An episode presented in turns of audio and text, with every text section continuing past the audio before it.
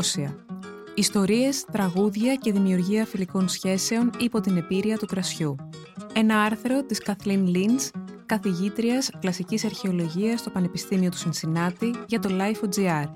Εκφώνηση Μαρία Δουρκοπούλου. Για να μας ακούτε, ακολουθήστε τη σειρά ηχητικά άρθρα στα Apple Podcast, στο Spotify και στα Google Podcast.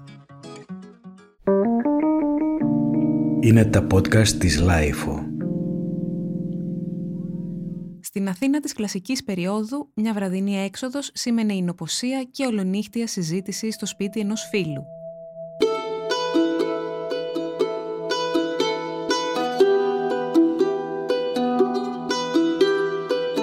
Αυτές οι βραδιές ονομάζονταν συμπόσια και η έμφαση δινόταν στην κοινή νοποσία. Η παρέα αυτή ήταν μικρή, απαρτιζόταν από 15 άτομα το πολύ, ώστε όλοι να μπορούν να συμμετέχουν στην ίδια συζήτηση. Η παρέα μαζευόταν στο σπίτι κάποιου ιδιώτη κατόπιν πρόσκλησης του ίδιου, αλλά όλοι είχαν την ίδια θέση στο συμπόσιο. Στην πραγματικότητα, τα ανάκλυντρα στα οποία ξάπλωναν οι συμποσιαστές στηριζόμενοι στον αριστερό αγκώνα τους ήταν τοποθετημένα κυκλικά, έτσι ώστε κανείς να μην είναι στην κορυφή του τραπεζιού ή στο κέντρο της προσοχής. Με το δείπνο τι γινόταν όμως? Ο οικοδεσπότης μπορούσε να σερβίρει φαγητό, αλλά το επίκεντρο της βραδιάς ήταν η νοποσία και η συζήτηση, το συμπόσιο. Μερικές φορές οι συμποσιαστές έφερναν το δικό τους κολατσιό ή ένα ας πούμε συσκευασμένο γεύμα σε περίπτωση που δεν σερβιριζόταν δείπνο. Ακόμα και αν σερβιριζόταν κάποιο γεύμα, τα τραπέζια καθαρίζονταν και λέγονταν ευχές, καθώς η παρέα μετέβαινε στον σκοπό της βραδιάς, την ηνοποσία. Η κατανάλωση αλκοόλ σίγουρα οδηγούσε στη μέθη, αλλά ο στόχος ήταν να φτάσει κανείς σε αυτήν την κατάσταση σιγά-σιγά, με πολιτισμένο τρόπο. Στο συμπόσιο το κρασί αναμειγνιόταν με νερό σε ένα μεγάλο αγγείο που ονομαζόταν κρατήρας. Η αναλογία κρασιού-νερού ποίκυλε ανάλογα με την επιθυμία του συμμετέχοντος, αλλά 1:3 φαίνεται πως ήταν η συνήθις αρέωση. Οι Αθηναίοι της κλασικής περίοδου αποκαλούσαν αυτούς που έπιναν σκέτο κρασί, μη νερωμένο, βάρβαρους. Το νερωμένο κρασί μπορεί να ακούγεται μετριοπαθής επιλογή, όμως οι κρατήρες χωρούσαν μέχρι 60 λίτρα κρασί. Όλοι οι συμμετέχοντες έπιναν με τον ίδιο ρυθμό και αυτό διασφάλιζε ότι κανένας δεν θα μεθούσε γρηγορότερα από τον διπλανό του.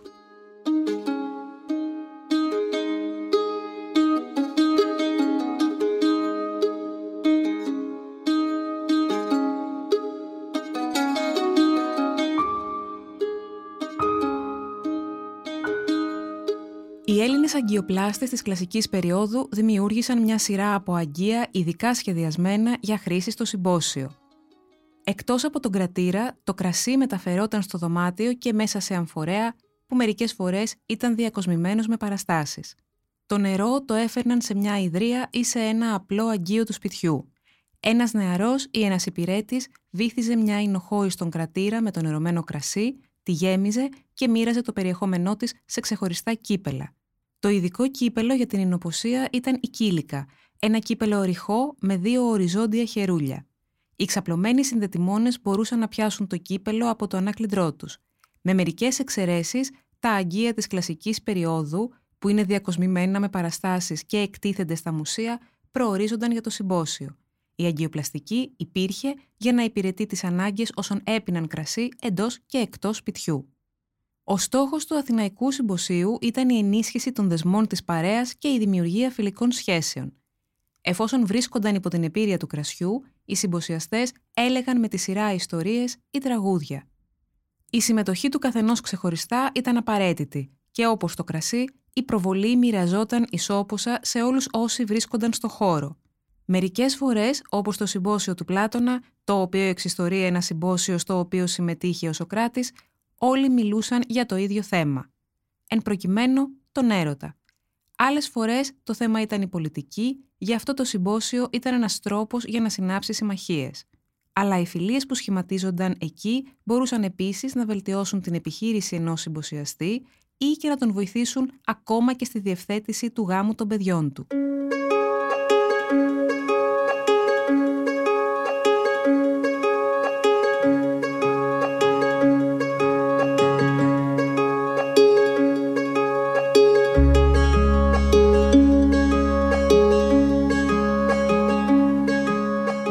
Και ενώ είναι αλήθεια ότι κάποιοι που ανήκαν στην ελίτ οργάνωναν πολυέξοδα συμπόσια με χρυσά κύπελα αντί για πύληνα και με το καλύτερο κρασί που υπήρχε, άντρες όλων των τάξεων έπιναν κρασί και όταν το έκαναν, έπιναν όλοι μαζί.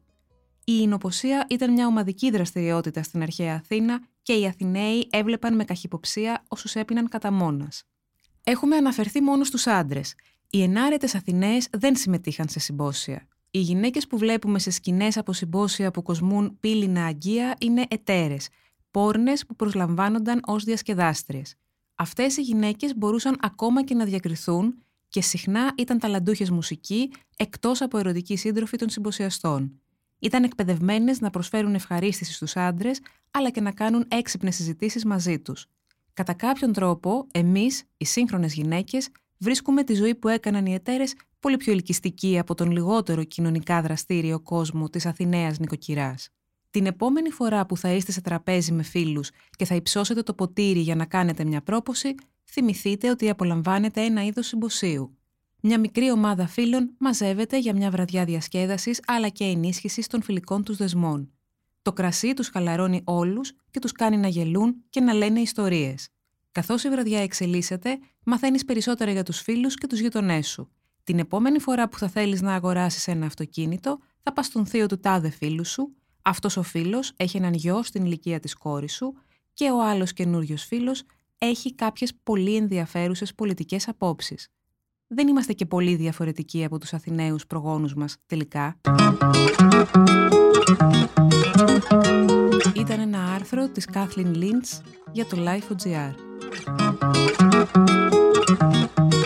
Τα podcast της LIFO ανανεώνονται καθημερινά και τα ακούτε μέσα από το LIFO.gr ή τις εφαρμογές της Apple, του Spotify ή της Google. Κάντε subscribe πατώντας πάνω στα αντίστοιχα εικονίδια για να μην χάνετε κανένα επεισόδιο. Ηχοληψία, επεξεργασία και επιμέλεια, Φέδωνας Χτενάς και Μεροπικοκκίνη. Ήταν μια παραγωγή της LIFO. Είναι τα podcast της LIFO.